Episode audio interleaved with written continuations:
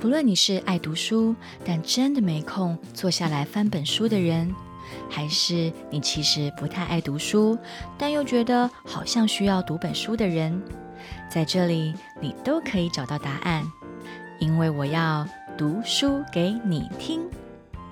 你不用翻开书本，你只要用听的，就能和我一起游历在书中的世界。从今天开始，让 Sana 陪你读本书吧。儿少标杆，一月十一号，生的正是时候。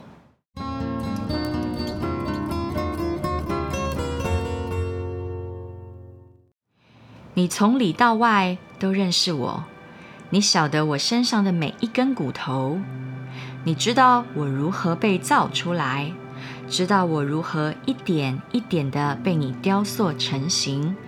诗篇一百三十九篇十五节。你的存在不是一件意外，你的出生也不是一个错误。或许你的父母原先没有计划要生下你，但上帝对你的出生一点都不讶异哦。其实，在你妈妈还没有怀孕之前，他就已经知道所有关于你的事了。你此时此刻在世上生活，并不是出于一种命运、机会、幸运或碰巧。你活着是因为上帝想要创造你。上帝为你的身体量身定做了每一个细节，包括你的肤色、你的头发和你的眼睛。他设计了你的身高和你的音色。他按照他想要的样式造了你的身体。他给了你天生的才干和独特的个性。世界上没有其他人是跟你一模一样的哦。上帝造你是有目的的，他决定了你什么时候出生，以及你会活多久。他把你一生的日子全都计划好了，而你正是你应该要成为的样子。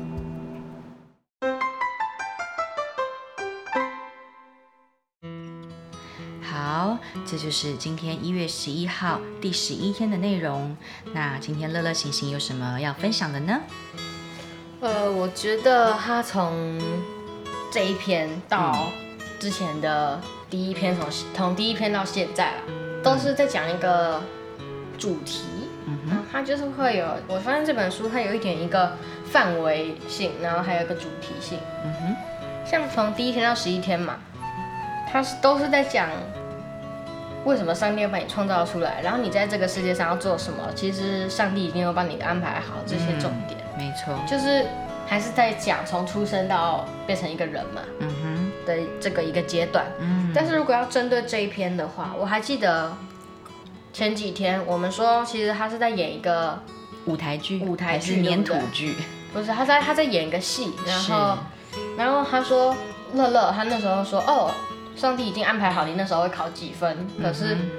可是我那时候觉得不是，我那时候觉得是说，上帝会觉得他上帝会给你一个，呃，足够考到那个分数的能力嘛，对对对对对，没错。然后呢，你去看一下，他刚刚好这边有说到。他是给你天生的才干和独特的个性，嗯，可是我觉得他这边就是在跟我讲的一样，说他给你一个天生的天赋，嗯，给你一个才能，一个能力，跟一个能力，可能可能有一些人本身，嗯，就是上帝就给他的能力是多少，或是他就是，嗯，帮你安排，没错，我觉得他这一句啊呼应到我昨之前讲的。OK OK，所以感觉好像更证实了你所领受的是这样子，上帝创造人的一种法则是这样方式，对不对？对，嗯，蛮好的，蛮好的。那乐乐呢？我觉得他如果要针对今天来讲的话，他就是他已经想好。你到底是一个怎么样、怎么样、怎么样的人？嗯，每个人都不一样。就算你们可能有百分之九十九很像，那百分之一趴还是不一样。嗯，没错。比如就是双胞胎，他们可能长得一模一样，声音一模一样，对，喜欢吃的东西一模一样，个性一模一样。但是你可能想一想，他们好像还是有地方不一样。嗯，就一定你知道，这身体上面有一个东西一定会不一样。你们猜猜看是哪里？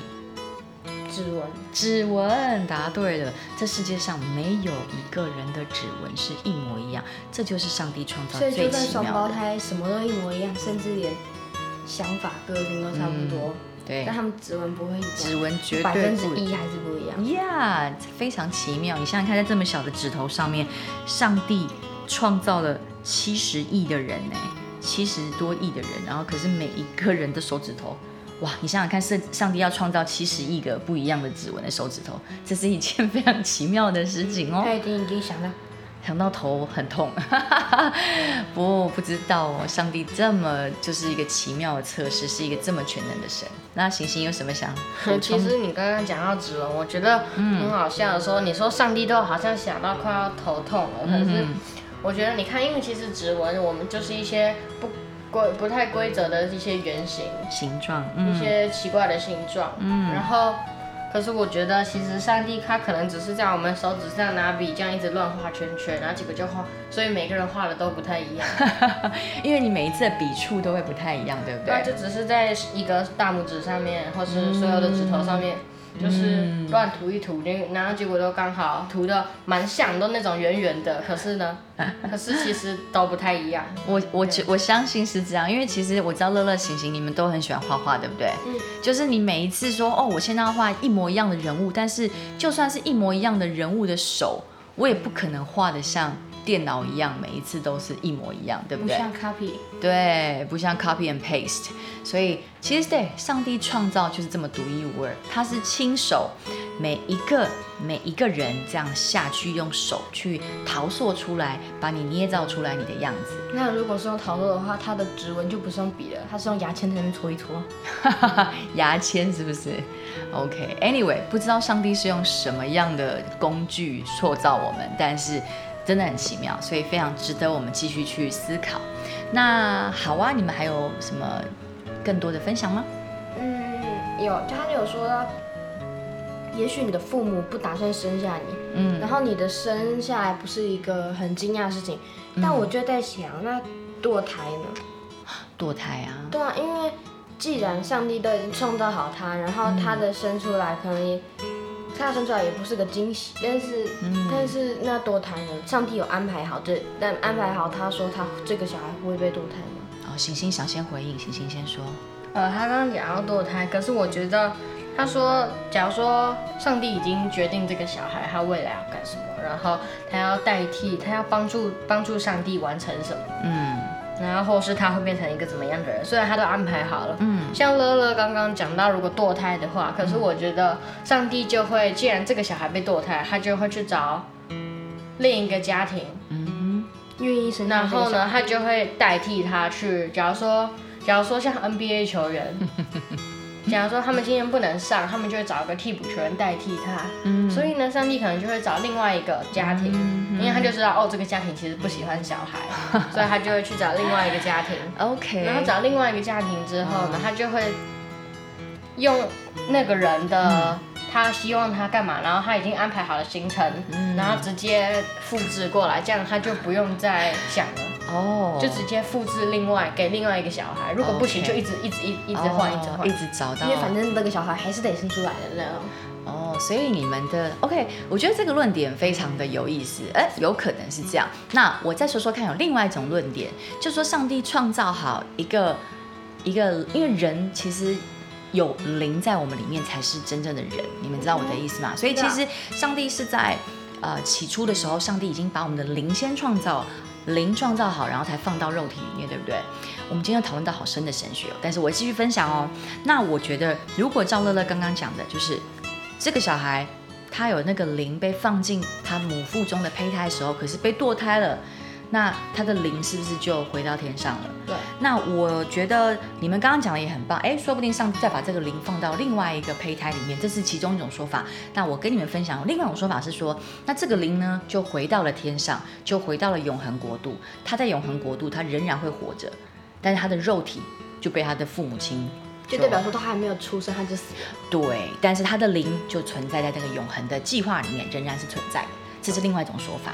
好那行星呢？还有没有什么要可？是我刚刚的意思比较不太像是这个，因为你说把那个小孩的灵放到别的那个肉体里面。嗯嗯。可是呢，我的意思比较不是不是这样子，因为上帝，我讲的比较像是上帝已经决定他的哦我懂他要做什么，然后他的嗯，他只是想要找他要人干嘛，然后呢，可是他只是要找另外一个人帮他安排一样的计划。哦，所以上帝需要有一个人来完成这个计划，但是他嗯可能会找不同的人。对，那你这样的说法其实跟刚刚的说法就就其实没有冲突，对不对？因为那个被堕胎的灵魂很可怜，他虽然没办法活在这个世界上，但是呢，上帝还是爱他，所以他还是回到了神的国永恒的国度里面，所以他还是存在。这样子，你们觉得有没有道理？我觉得这个说法是我目前自己最支持的一种呃一个论一个观点。那我觉得也听众朋友们如果听到有不同的，也可以跟我们分享你的神学观念是什么呢？好啊，那我觉得今天乐乐跟晴晴的分享也是让我非常的惊讶，因为你们都是在思考很深的一个神学的想法。OK，那你们还有特别想分享的吗没有了。？OK，那我们来祷告吧。